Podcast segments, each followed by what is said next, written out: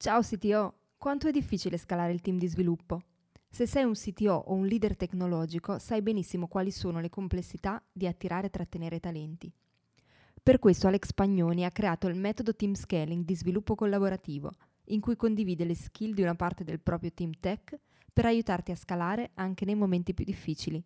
Per saperne di più vai su www.teamscaling.it, scritto www.teamscaling.it www.it.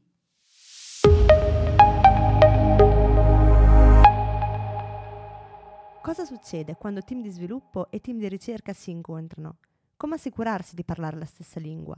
E come ottimizzare la collaborazione destreggiandosi tra nuove tecnologie, cloud, ricerca di candidati e GDPR?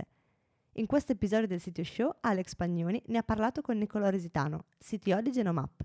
Buon ascolto! Buongiorno Nicolò, è un piacere averti qua al CTO Show a parlare di quella che è la tua evoluzione come CTO e anche di Genomap, una bellissima realtà dove poi insomma ti lascerò parlare proprio per spiegarci di cosa si tratta perché mi ha attirato molto proprio per il tipo di soluzioni che porta sia dal punto di vista business che anche poi come l'avete strutturata in maniera tecnologica. Quindi ti chiederei già subito se ti va di presentarti e di spiegare ai nostri ascoltatori qual è stata la tua evoluzione nel tempo, cosa ti ha portato poi in Genomap e cosa fa anche Genomap. Molto piacere Alex. Allora, io sono Nicola Ritidano, classe 82 eh, e sono circa 20 anni che lavoro nel campo dell'informatica. Eh, ho cominciato come tutti diciamo, da programmatore all'interno del, diciamo, di scuola università per poi portarmi diciamo, nel settore del lavoro, lavorando in svariati ambiti, nel senso della programmazione, cominciando come penso forse il 99% della popolazione diciamo, informatica italiana da PHP e C per poi migrare diciamo, ad altre soluzioni tecnologiche, quindi da Java a, a oggi JavaScript, TypeScript eh, su piattaforme Node e Python ad oggi diciamo, sul, per, per, altre componenti. Quindi diciamo, i linguaggi li ho visti un pochettino tutti. Personalmente diciamo, ho avuto varie esperienze lavorative, diciamo, due come CTO, tra cui quella attuale dentro Genomap, e, ed altri diciamo come programmatore full, full stack eh, principalmente perché diciamo è un po' diciamo uh, la mia velleità avere una visione a 360 gradi diciamo. Come CTO quello che mi sono sperimentato diciamo qui ho fatto esperienza particolarmente sulla uh, vision di prodotto nel senso nell'arrivare praticamente da un'idea a un prodotto diciamo che può essere utilizzato dal cliente finale, sia su un'applicazione B2C sia su un'applicazione B2B come ad oggi Genomap, oggi Genomap ad oggi è un'applicazione B2B. Allora, Genomap ha una storia uh, diciamo di, quattro anni che sembra tanto, ma per una startup è tanto, cioè quattro anni ormai fondamentalmente forse è già difficile definirci come startup.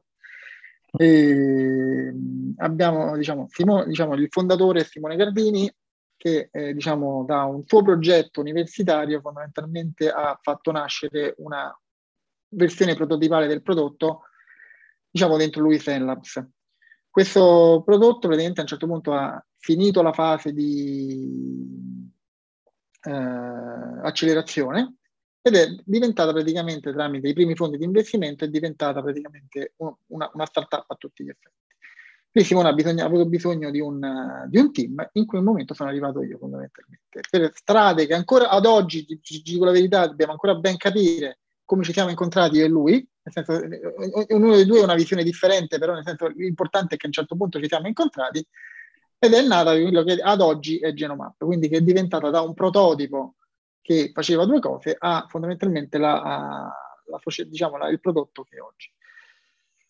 Ehm, lo scopo di Genomap fondamentalmente ad oggi è quello di eh, matchare necess- le necessità del laboratorio diciamo, di agenetica e metagenetica e metagenomica, sia la parte diciamo, relativa ai medici, perché in questo momento noi ci stiamo espandendo e stiamo cercando di prendere anche le necessità del medico curante, facendo inviare sempre nel comparto genetico naturalmente, ma l'idea è quella di, diciamo, di matchare le necessità del medico, del laboratorista e del laboratorio di genetica. Ehm, lo scopo finale di tutta questa cosa è quella di ridurre in maniera drastica i tempi di analisi nel settore diciamo genetico e metagenomico, perché in questo momento i tempi diciamo medi, per farti capire, sono tra la, diciamo, tra il momento in cui si eh, palesa la malattia a quando viene data una linea diagnosi è una media di otto anni. Che come potrai capire in otto anni eh, può succedere di tutto, soprattutto perché queste malattie, il 99% vengono diagnosticate in ambito, eh, diciamo, pediatrico, quindi bambini. In otto anni praticamente si diventa da bambini ad adulti. come potrei capire, se io la, faccio, la, faccio la, rilevo la malattia che c'hai 10 anni, riesco a darti una cura a 18, se poi c'è una cura. L'idea è quella di accorciare questi tempi in maniera di portare questa questa diagnosi a tempi molto molto più stretti e poter dare fondamentalmente un supporto e un aiuto a tutti i laboratori. Ehm, nello sviluppo di questa soluzione non metto in dubbio ci siano stati una marea di problemi dal punto di vista tecnico per mettere sulla piattaforma, perché devi capire che noi ci siamo dal, dal momento zero eh, abbiamo avuto diciamo, la necessità di avere delle potenze di calcolo molto elevate, perché devi calcolare che un'analisi geno- cioè un dato genomico può andare da pochi giga fino a 200 giga per singolo paziente. Come potete capire, un, un, tale quantitativo di dati ha bisogno comunque sia di un'analisi computazionale fatta ad hoc per poter avere dei tempi di calcolo abbastanza, diciamo, mh, ristretti per poter essere sostenibili dal punto di vista economico e soprattutto dal punto di vista di tempo per poter fornire il supporto al maggior numero di utenti possibili. Quindi negli anni abbiamo trovato varie soluzioni, varie diciamo, analisi, tra cui quella di far cambiare il modo con cui, in maniera uh, storica, il comparto di ricerca del settore bioinformatico faceva diciamo, le loro pipeline. Diciamo, collaborando attivamente siamo riusciti praticamente a cambiare in qualche maniera il loro modo di, di, progettare classicamente per arrivare a una maniera più efficiente e, e diciamo, efficiente. Ma questo poi ne parleremo pian piano nel, nel corso della, dell'intervista. Volentieri, tra l'altro immagino che questa quindi sia di fatto una piattaforma SaaS che viene fruita dai, anche dai laboratori e esatto. tempi. Quindi immagino che comunque fondamentalmente sia una soluzione cloud, no? Quindi usate anche strumenti cloud. Allora, la nostra è una soluzione totalmente cloud, totalmente ostata su Amazon AWS. Mm, diciamo, abbiamo deciso diciamo, di utilizzare Amazon AWS per due principali motivi. Uno, perché io avevo un'expertise su quel settore, data anche da altri, da altri lavori, quindi conoscevo bene quella piattaforma e sapevo come potermi interfacciare con quel mondo. Dall'altro lato, perché fondamentalmente al settore startup AWS dà tutta una serie di agevolazioni molto importanti che ci hanno permesso di fare la versione zero del prodotto, diciamo quasi a costo zero, e questo ci ha aiutato tantissimo nel, nel, nel, nello sviluppo, non da poco.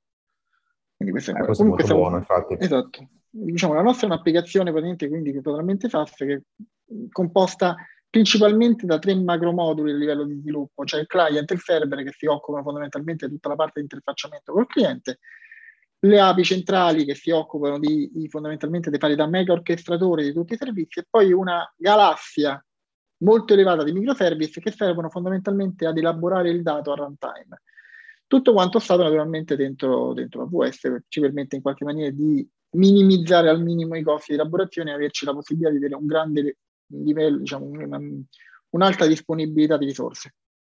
Immagino è... infatti che quello, il tema dei costi sia stato anche un tema credo spinoso, visto anche la quantità di dati e il tipo di elaborazione di calcolo da fare su questi dati. È stato il problema numero uno, fondamentalmente, riuscire ad avere fondamentalmente un basso, cioè, nel senso, abbassare al minimo i costi. Ed è per questo che abbiamo scelto di progettare all'interno di una piattaforma totalmente cloud e pensata strettamente per il cloud. La nostra piattaforma fondamentalmente non potrebbe essere portata fuori in un ambiente on-premise per come è stata progettata e per come è stata sviluppata, proprio perché cerca di minimizzare al minimo i costi, nel senso che se noi in questo momento non abbiamo nessuno che fa eseguire l'elaborazione dati, noi abbiamo il minimo di, di costo possibile. Nel momento in cui c'è un'elaborazione dati, noi fondamentalmente attiviamo tutta una serie di risorse che ci vengono a costare, ma solo in quel momento, preciso momento. Questo non sarebbe possibile in un ambiente on-premise dove tu hai le risorse, le hai là, le hai fisse e quindi pure se non le utilizzi le paghi fondamentalmente perché ce l'hai.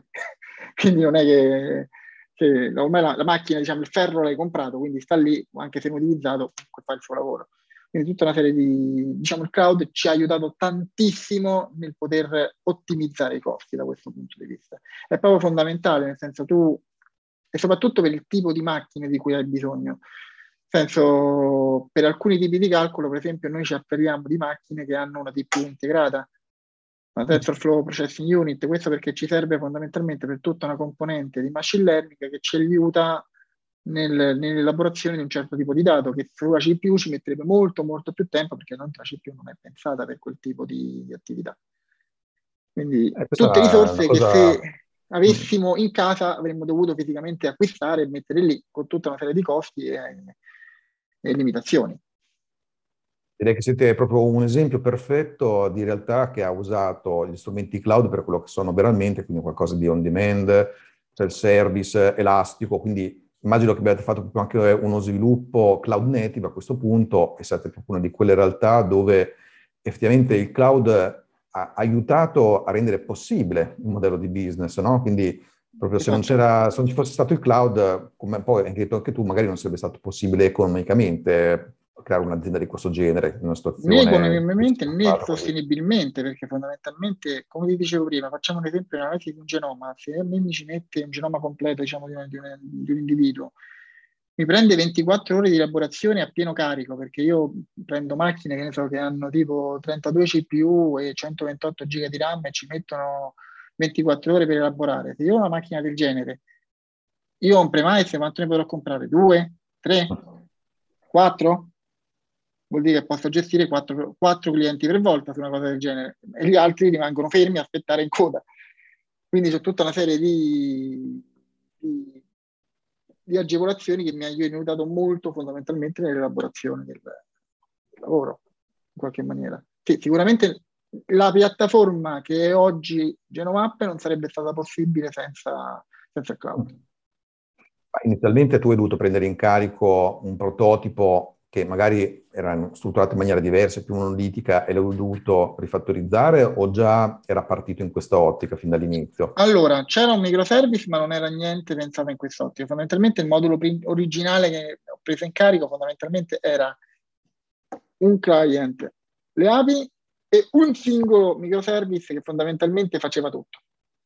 Il mio scopo è stato quello fondamentalmente di dividere questo, questo, tutto questo lavoro, fare dividerlo in tanti microtask che facevano tante cose differenti, in maniera di poter anche parallelizzare il lavoro, cioè renderlo il più parallelizzato possibile. Infatti una delle altre eh, sfide all'interno, diciamo, più del settore di ricerca è stato quello di eh, trasformare le loro pipeline monolitiche, perché le loro pipeline sono monolitiche, tu rendi il dato, lo dai in pasto a dei software, dei software fanno del lavoro, renderlo praticamente il più parallelizzato possibile, renderlo in maniera che possa fare tante cose insieme contemporaneamente fino ad arrivare al risultato finale, in maniera di sfruttare la macchina, uno al 100% e due, rendere la possibilità di accorciare i tempi di, di, di elaborazione. Questa è stata una delle sfide più importanti diciamo, nel, nella progettazione di tutte queste componenti.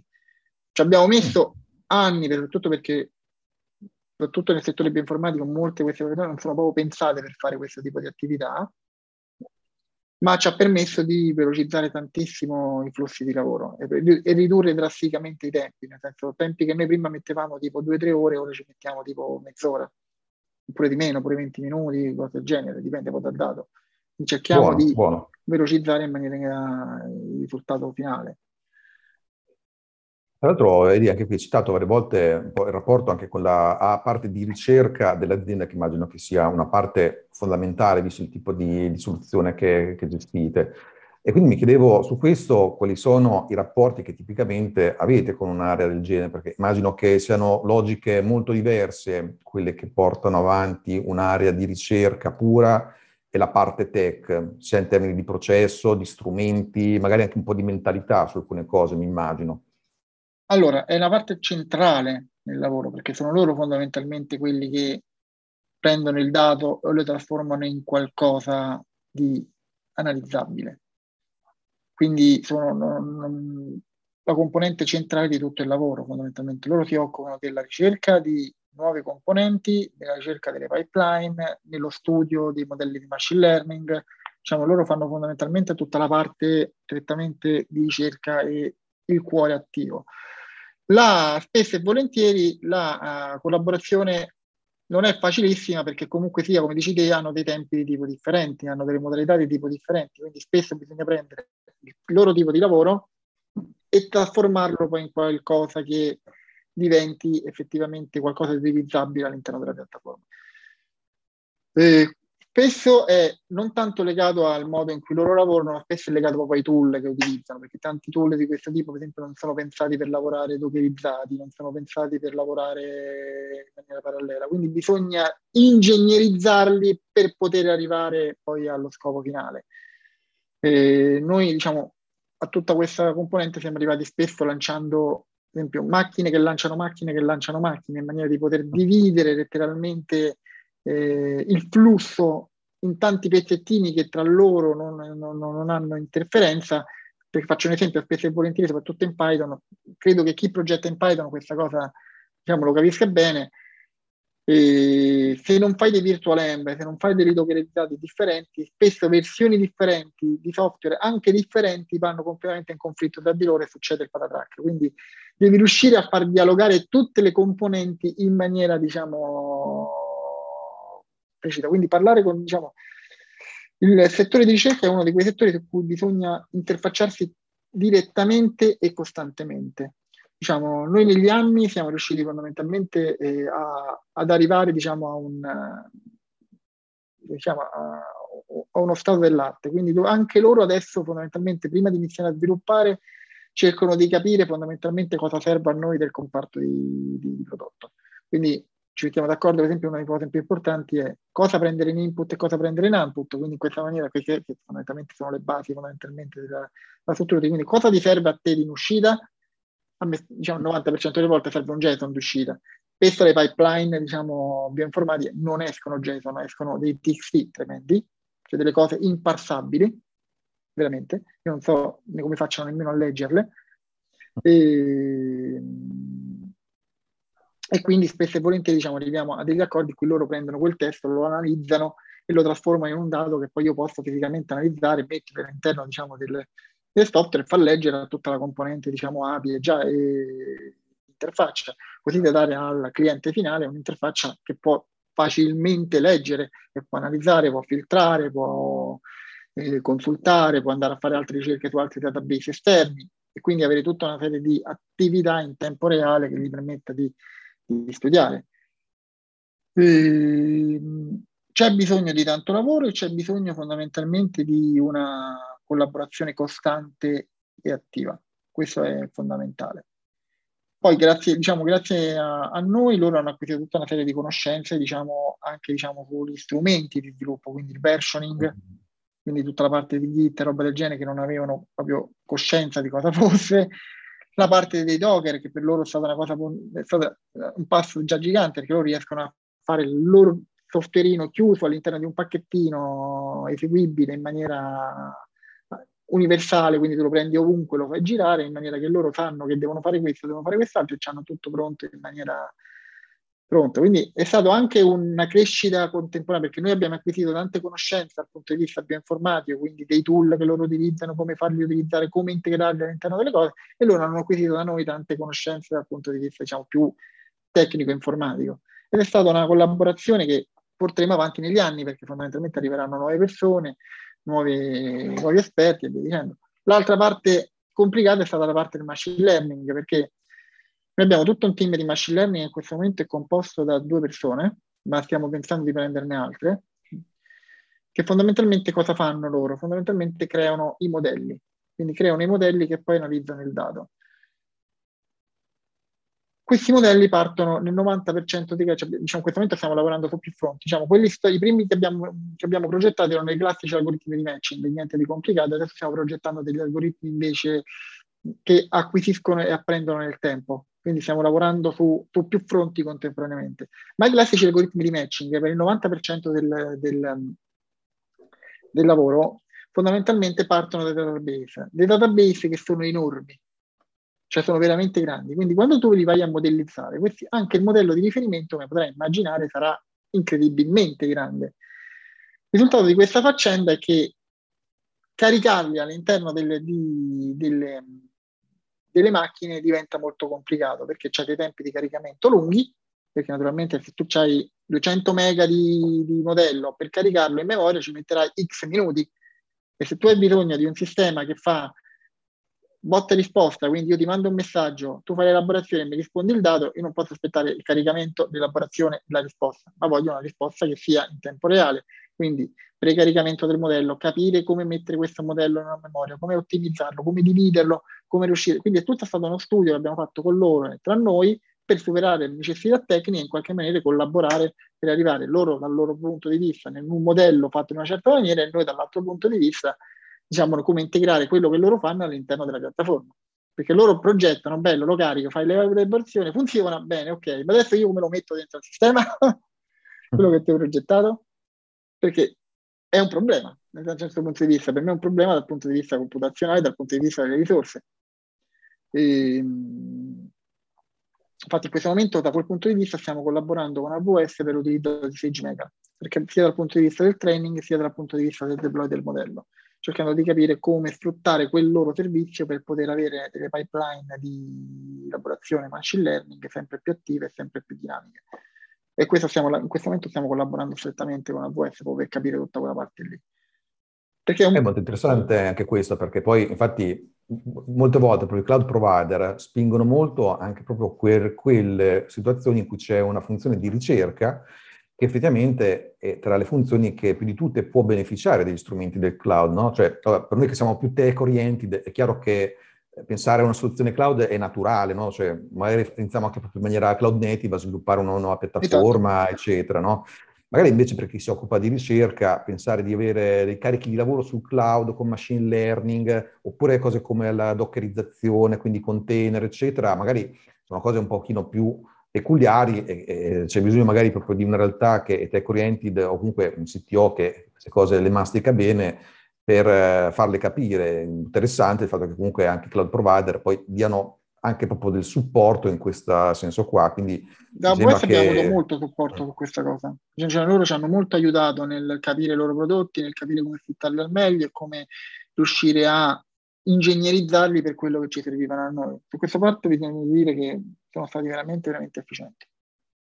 Buono, buono. Eh, questo è sicuramente un, un segnale in più per portare sul cloud tutto quello che si può portare. Ecco mi piace molto il fatto che l'abbiate abbracciato pienamente, senza riserve, e questo qui vi ha portato poi a beneficiarne anche in altre aree che magari non sono propriamente tech, ma che nella vostra economia complessiva fanno parte del core business. Quindi questo che hai raccontato è molto interessante. Poi in generale immagino che comunque ci siano anche altri possibili punti di, di frizione tra un modello di ricerca eh, puro e una parte tech, no? Cioè c'è anche qualche altro aneddoto che puoi raccontare No, spesso e volentieri, soprattutto per la questione, diciamo, temporale, perché comunque sia quando vai a fare delle cose che fondamentalmente sono ricerca, perché tu dici devo fare questa cosa, è nuova.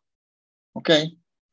Quindi, o perlomeno, nuova magari per la mia società, eh, perché magari altre società l'hanno già fatto, oppure altri nell'ambito di ricerca è qualcosa che già si fa da tempo, ma magari diciamo, cioè, hai i, miei tecnici del lettore bioinformatico che la prima volta che la vedono in vita loro, quindi naturalmente la devono apprendere quindi c'è un, c'è un tempo fisicamente di apprendimento di quelle cose che comunque sia è lungo, quindi che va preso in considerazione quando tu fondamentalmente vai a fare quel lavoro. Spesso e volentieri succede che inizi a fare quel lavoro e ti rendi conto a un certo punto che magari non matcha le necessità che tu hai, quindi devi smontare tutto e ritornare evidentemente da capo e prendere altre strade. Noi questi anni, faccio, mh, mm, per fare un, un, esempio, noi abbiamo la pipeline, quella che noi chiamiamo pipeline di conversione, che fondamentalmente prende il dato grezzo che esce dalla macchina e lo trasforma in un dato elaborato, che è quello che poi fisicamente visualizza il, il dato, visualizza scusa, il medico. Il flusso principale fondamentalmente l'avremmo riscritto nella storia forse dieci volte per adattarlo costantemente a quello che è il nuovo standard diciamo, di ricerca, perché noi fondamentalmente cerchiamo di, una delle caratteristiche diciamo, che abbiamo mh, come startup fondamentalmente è quella di andarci a prendere i paper scientifici appena usciti, studiarceli e vedere qual è la, lo stato dell'arte in questo momento. Noi abbiamo dei software che sono usciti forse tre mesi fa mm. e utilizziamo all'interno diciamo, delle nostre pipeline di ricerca, perché facendoci degli studi, valutandoli e studiandoli abbiamo visto che fondamentalmente ci permettono di avere un dato più accurato in meno tempo ma questo è un tempo che prende tempo perché tu devi prenderlo, devi metterti là, usarlo, provarlo, vedere se effettivamente funziona, vedere se non c'ha problemi e capire fondamentalmente, ed è un tempo che fa tutto, è tutta la parte del comparto di ricerca, ma che prende tempo e spesso e volentieri tu devi prendere quella roba e portarla in produzione, perché magari il cliente ti chiede mi metti questa cosa? E quella cosa magari la fa solo quel software nuovo, mm. che tu hai bisogno di metterlo dentro, ad esempio adesso abbiamo introdotto una nuova funzionalità da, da pochissimo, che mh, sono le copy number va- eh, vari- eh, variant, che sono fondamentalmente tutta una nuova branca, conta che è veramente nuovissima, mm. che abbiamo dovuto studiarla come farla, perché non era una cosa, è una cosa veramente uscita forse un anno fa. Quindi ci siamo messi là, l'abbiamo studiata, l'abbiamo analizzata, l'abbiamo, abbiamo capito come integrarla all'interno del prodotto per avere... Eh, e tante cose ancora non sono così eh, chiare, perché non, nemmeno in ambito di ricerca sono chiare, quindi devi trovare la soluzione per farlo. Perché, perché se nemmeno, nemmeno in ambito di ricerca è chiaro, pensa come può essere per noi. eh, no, chiaro. Quindi siamo, ah, guarda, questo siamo... però allora mi, mi, fa venire in mente un'altra cosa, cioè nel nostro campo trovare delle persone valide o comunque che abbiano una buona predisposizione per poi fermarle, già è difficile di suo, no? Quindi pensiamo a sviluppatori, DevOps engineer, eccetera. Ma mi chiedo allora in una realtà come la vostra, cioè, trovare formare talenti sia ancora più difficile a questo punto. Come fate? È molto difficile, nel senso che trovarli è veramente complicato, nel senso che ah, se, dobbiamo prendere diciamo, due strade differenti. Uno è il comparto diciamo, informatico, quindi la parte di prodotto. La parte di prodotto è molto, molto, molto, molto difficile, soprattutto trovare persone che abbiano allora, io spesso e volentieri diciamo, ho una um, caratteristica, cioè una, un, diciamo, una, un mio metodo di scelta delle persone. Io non scelgo persone che abbiano tante skill, mm-hmm. ma persone che abbiano la voglia di acquisire nuove skill.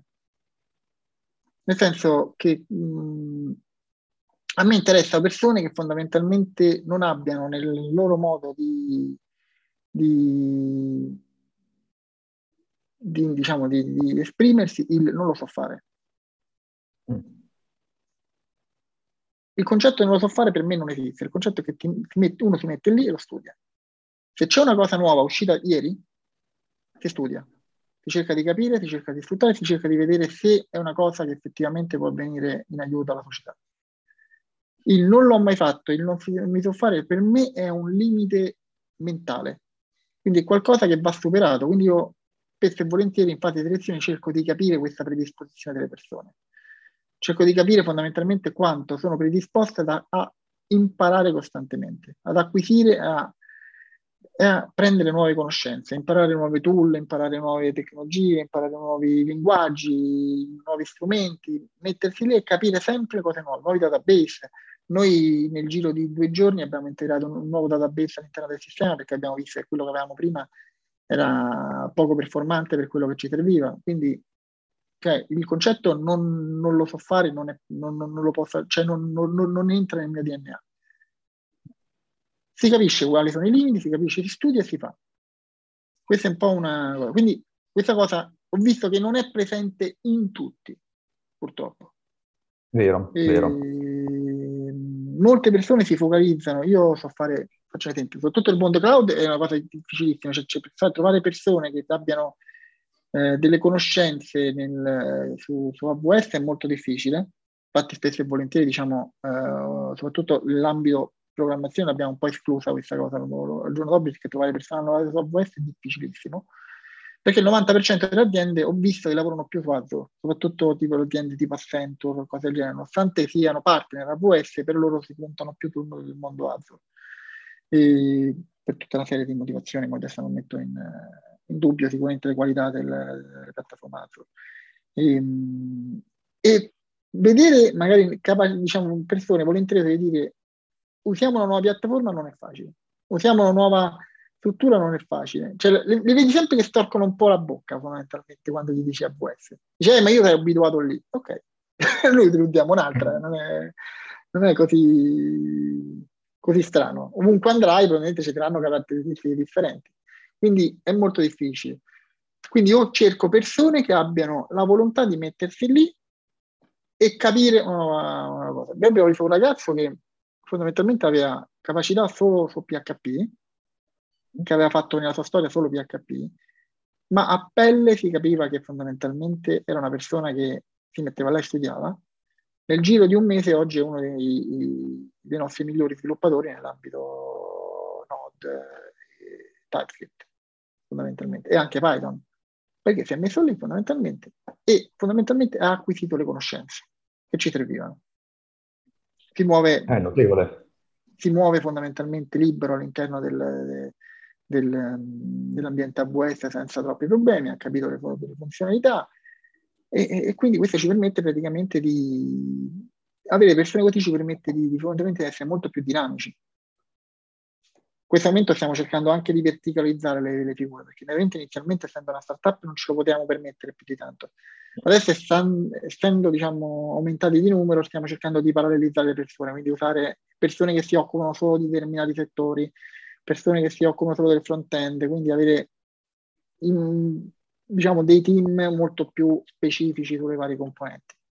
Questo è quello che stiamo cercando diciamo, in questo momento di fare. Noi siamo, in questo momento siamo in fase di costruzione del team, perché essendo passati da uh, una forma puramente startup a, a diciamo, un'azienda più societaria abbiamo bisogno di strutturarci, ma anche per tutta una serie di problematiche di tipo normativo noi essendo fondamentalmente una startup che abita, che una startup, una società ormai diciamo, che lavora nell'ambito medico, ci sono tutta una serie di normative, soprattutto dal punto di vista della privacy, che, che in qualche maniera ci, ci limitano e vincolano.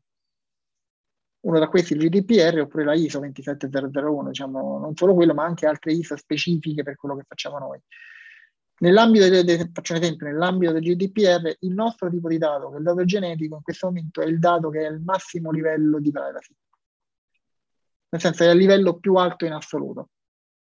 Penso che sopra di noi non c'è niente, perché altri tipi di dati, per esempio, vengono classificati dato, gen- dato personale solamente se abbinato ad altri dati. Faccio esempio, il nome e cognome li devi abbinare per poter essere un dato, un dato perché solo il cognome o solo il nome non ti danno quelle informazioni molto precise oppure la data di nascita. Il dato genetico basta il singolo file. Il singolo file è già classificato come dato personale e quindi ha bisogno di tutta una serie di, di, diciamo, di accorgimenti per poterne garantire la, la privacy, roba del genere. E quindi avere un, un, team fatto in una certa maniera che chi può accedere a dei dati, chi può accedere ad altri, chi può vedere determinate cose, ci permette comunque di anche di entrare nell'ottica di, questo, di, di, tutto questo tipo di, di tutta questa regolamentazione.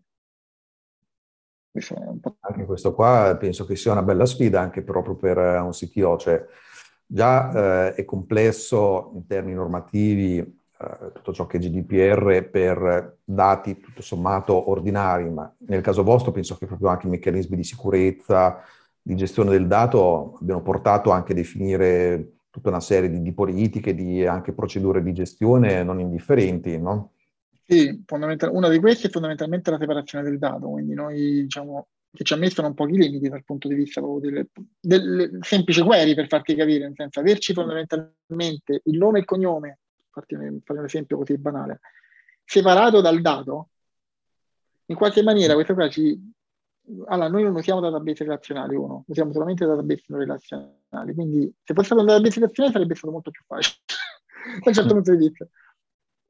Però, diciamo, non avendoci database relazionali, quindi noi dividiamo proprio fisicamente il dato, non solo all'interno delle, de, di tabelle differenti, ma proprio all'interno di strumenti differenti. Quindi faccio un esempio, una, una cosa semplice. Spesso e eh, volentieri teniamo il dato, il nome e cognome dentro un tipo di database e il, eh, tutto il dato relativo a collegato a questo nome e cognome su un altro tipo di database, proprio separati, in maniera che comunque diciamo, se c'è una falla su uno dei due non prendi tutto quanto il dato, ma riesci a prenderne solo una parte e quindi minimizzi fondamentalmente. Tipo, poi sicuramente crittografia, ehm, presidio l'anonimizzazione, tutte, tutte le classiche tecniche che servono in qualche maniera a evitare fondamentalmente che il, che il dato sia accessibile in maniera diretta e soprattutto riconducibile al paziente. Quindi, da, da, questo punto di vista bisogna dire una cosa che il cloud ci è venuto in aiuto. Mm, perché ha tutta una serie di strumentazioni interne, sicuramente S3 la crittografia del dato ci ha aiutato tantissimo. Eh, la, la possibilità, diciamo, gli strumenti di, di di scripting interno di AWS sicuramente perché sono velocissimi, tu presenti gli dai il dato, lui ti ritorna criptato già nell'algoritmo senza dover utilizzare cose particolari, soprattutto in maniera sicura il trasferimento del dato. E, la possibilità diciamo, di, di, utilizzare connessioni HTTPS roba genere in maniera molto smart senza prendere certificati roba del genere perché sta tutto integrato. Quindi con due clic tu c'hai tutto quello che ti serve senza, senza dover fare cose complicatissime. Ci permette fondamentalmente di velocizzare questi processi e poter in qualche maniera gestire tutto in maniera efficiente. Sì, no, sicuramente ha, ci ha aiutato parecchio. Mm. Ma immagino che sia stata proprio una bella, cioè è un po' quasi un miracolo che siate riusciti a costruire un'azienda del genere in Italia, in Europa, con tutte le normative che ci sono. Sono tantissime. Spesso, eh. tantissime. Soprattutto in Italia noi abbiamo anche Agid che si somma a questa roba qui, perché poi naturalmente noi stando vendendo agli ospedali dobbiamo anche eh, entrare dentro Agid, che ci mette tutta un'altra serie di, di necessità sul, sul banco. Quindi sì, sono tante, sono veramente tante, non poche. Quindi mm. stiamo ancora lavorando fondamentalmente su questo punto di vista. Ancora, ancora non abbiamo totalmente finito, però ci siamo, siamo addirittura di arrivo. Ah, questa è una bella sfida anche perché poi spesso anche l'ambito della sicurezza non è neanche uno di quelli più piacevoli, diciamo, anche per un reparto tech. Anzi, spesso insomma, questo si collega molto alla domanda che vi ho fatto prima su recruiting, perché noi in questo momento fondamentalmente eh, stiamo cercando anche allargando il team, un responsabile della sicurezza, che è una figura mm. chiave. E trovare figure di persone, cioè diciamo delle figure che abbiano esperienza nel settore della sicurezza cloud, posso assicurarti, è impossibile. Immagino. è letteralmente impossibile, cioè nel senso, il, il, il, per farti capire, il primo con cui abbiamo fatto una, un colloquio, parlo persone con 25 anni di esperienza, no? perché normalmente nel momento in cui prendi una persona nel comparto sicurezza non è che prendi l'ultimo arrivato, ti serve una persona che abbia un'expertise di un certo livello e comunque mm. su cui ti puoi fidare in maniera chiara, nel senso non, non puoi prendi la persona, diciamo, la figura junior, devi prendere un senior di un certo livello. La prima cosa che ci ha fatto è ma perché non portiamo tutto on premise? Oh mio Dio. Eh, no, eh, cioè non è quello che c'è fondamentalmente, eh, a me mi serve una figura quindi che fondamentalmente abbia le conoscenze ed è molto difficile. Mi stava dicendo mh, la persona che conosco che sembra che a Ruba siano tipo tre anni che la fece cerca. A Ruba.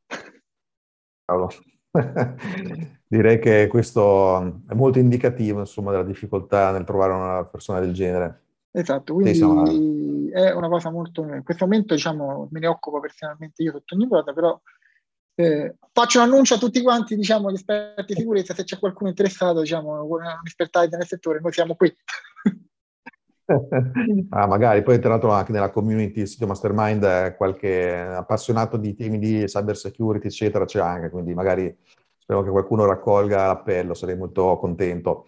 Ma diciamo con l'università in generale, a parte no, chiaramente figure super senior come queste, con un'esperienza specifica, ma con l'università voi avete avuto qualche rapporto? Come lo ah. vedi? Il, Noi collaboriamo diciamo, con alcune università, soprattutto nel comparto dei master industriali, nel senso che noi ogni anno cerchiamo fondamentalmente di prendere almeno una persona fondamentalmente che faccia il master industriale per due motivazioni. Uno, per portarla all'interno del team, perché tu la prendi, la formi e la porti all'interno del team. E la prendi all'interno del team con fondamentalmente un master, quindi fondamentalmente una cosa che poi rimane al ragazzo, cioè non è una cosa che rimane all'interno dell'azienda. Quindi tu domani che vuoi cercare un'altra, eh, un'altra esperienza lavorativa, tu te lo porti indietro questo master. Diciamo, quindi è qualcosa che aiuta noi come società perché fondamentalmente ci permette di formare il ragazzo sotto il punto di vista uh, formativo e comunque il ragazzo continua a seguire lezioni, a fare attività e portare queste conoscenze all'interno della, dell'azienda. Quindi ci aiuta fondamentalmente, infatti il master industriale per il 90% del, del, tempo viene fatto proprio nel settore della ricerca, perché è quello che fondamentalmente ci interessa più, di, più direttamente. No, è, un, è una grande, grande aiuto. Adesso vorremmo anche allargarci nel cercare proprio figure, diciamo, per fare recruiting all'interno dell'università. Questa è una cosa che dobbiamo iniziare a fare, stiamo cercando di capire qual è la modalità migliore per, per approcciare questo tipo di, di realtà, perché non è facilissimo. Eh, spesso e volentieri bisogna proprio interfacciarsi con il mondo del, diciamo, di, diciamo, dei professori. Quindi parlare con un determinato professore, capire il tipo di branca che fa e poi sono loro che fondamentalmente ti indirizzano la ragazza, perché riescono a capire quelli che sono più mettenti, quelli che di base sono più adatti magari alla carriera accademica rispetto a, oppure più alla carriera, diciamo, aziendale. Cioè, ci, sono, ci sono delle figure, facciamo un esempio, anni fa abbiamo fatto il colloquio con una persona veramente che avremmo detto io questa oggi ti porto dentro al team. Il problema fondamentale è che questa ci ha detto dal primo momento io voglio fare la carriera all'interno dell'università. Mm. È, una, è una, volontà, nel senso tu vuoi fare il professore, io non ti posso dire, io domani l'avrei presa quella persona perché era veramente eccezionale, nel senso che avevo fatto un colloquio che abbiamo sempre rimasti a bocca aperta per il tipo di skill che aveva. Il problema è che dice io voglio rimanere nel mondo dell'università, fa, L'Apple ha detto, se domani, abbiamo detto, se un domani del cambi idea, noi siamo qua, però nel senso quelle sono le scelte personali, quindi poi a un certo punto devi certo. anche capire attentamente il tipo di, di persona che, che, puoi portare all'interno. Quindi quello è un percorso che stiamo avviando, ci vorrà un po' di tempo, ma stiamo provando ad avviarlo. No, comunque sì, in effetti il rapporto con i professori e quello è molto importante, l'ho visto anche nella mia esperienza. Effettivamente possono dare degli insight molto importanti su quelle che sono le figure che potenzialmente potrebbero essere più adatte alla realtà. Cioè, io stesso ho avuto varie segnalazioni nel tempo di persone che poi sono state veramente brave, anche eccellenti, quindi è un rapporto molto importante quello con l'università, certo. chiaramente ci sono queste logiche qui, per cui alcuni in effetti poi invece vogliono portare avanti un percorso accademico e pazienza, c'è, c'è anche quello. Ma guarda, un'altra cosa che invece è dato un po' di palo in frasca, visto che comunque si è parlato varie volte del fatto che comunque il vostro è un prodotto, no? ovviamente, eh, e allo stesso tempo voi all'interno avete comunque dei grandi esperti di, di, di settore, no? quindi ricercatori, persone che fanno tutta una serie di studi, eccetera. E quindi avete chiaramente sicuramente una ottima comprensione di quello che serve per fare un buon prodotto, però è sempre un prodotto, quindi un qualcosa che viene utilizzato da degli utenti, dei clienti, no? Quindi alla fine, considerando anche il vostro tipo di, di clienti, mi immagino comunque anche loro alla fine siano dei veri esperti di dominio, quindi per voi credo che indipendentemente dal fatto che siate bravi voi dal punto di vista tecnico, di ricerca, di eccetera, eccetera, comunque sia importante avere un confronto continuo con tutti questi vostri utenti e clienti, no? Noi abbiamo un costante e continuo confronto ed è fondamentale, nel senso noi il prodotto nel 90% dei casi lo costruiamo con i feedback dei clienti. Uh, quello che diciamo, cerchiamo di fare in qualche maniera è ricevere costantemente feedback ed arrivare fondamentalmente a una, un punto tra, i vari, diciamo, tra le varie visioni, in maniera di mettere a tutti fondamentalmente quello di cui hanno bisogno. Anche perché abbiamo visto che ogni laboratorio in realtà lavora in maniera leggermente differente dall'altro, nel senso che mm. non tutti lavorano perfettamente allineati. Allora, un po' è legato a, a, al fatto che oggi non esistono standard per analisi di questi dati. Quindi ognuno si mette lì e fa l'analisi come la vuole fare fondamentalmente. E... Poi c'è ampia differenza anche, faccio un esempio, all'interno del, eh, delle macchine sequenziatrici, quindi non tutte le macchine sequenziatrici sono uguali, quindi anche il tipo di dato che eh, il, diciamo, il, dato che tirano fuori sempre quello è fondamentalmente, però il modo in cui viene analizzato potrebbe cambiare leggermente. Quindi tu ti devi adattare a ogni singola necessità cercando di arrivare fondamentalmente poi alla, a fare un sunto da tutte queste cose e dare il miglior prodotto possibile. Ma il confronto diretto e continuo col, col cliente è fondamentale. Noi veramente sentiamo i medici, penso, ogni giorno per dirgli, per avere dei feedback continui. Il prodotto che oggi esiste è dato dalla continua diciamo, evoluzione dal punto di vista diciamo, dell'interfacciamento con l'utente.